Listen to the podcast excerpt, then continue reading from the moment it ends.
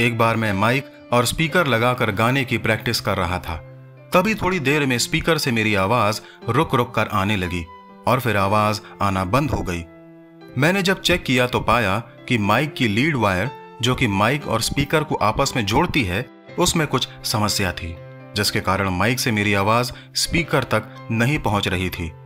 इस वाक्य ने मुझे एक बात स्मरण कराई कि जिस प्रकार एक लीड वायर माइक और स्पीकर को जोड़ती है उसी प्रकार पवित्र वचन बाइबल और प्रार्थना हमारे आत्मिक जीवन का लीड वायर है, जो हमको परमेश्वर से जोड़ता है।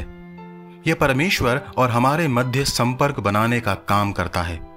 यदि इस लीड वायर में, अर्थात हमारे वचन का अध्ययन करने में और प्रार्थना करने में कुछ भी कमी या दिक्कत आएगी तो परमेश्वर का प्रकाशन और हमारे लिए उसकी योजनाओं और उद्देश्यों को हम जान पाने में असमर्थ होंगे।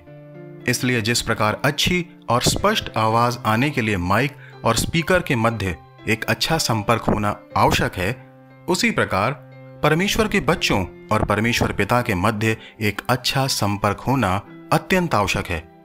मैं आपके लिए बाइबल से इफिसियों के नाम, प्रेरित पौलुस की पत्री के अध्याय तीन के पद 16 से 19 तक पढ़ना चाहता हूँ।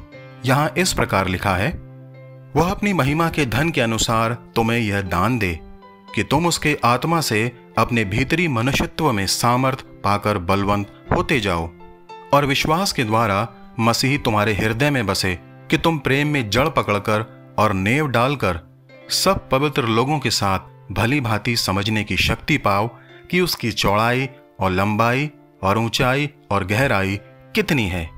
और मसीह के उस प्रेम को जान सको जो ज्ञान से परे है कि तुम परमेश्वर की सारी भरपूरी तक परिपूर्ण हो जाओ।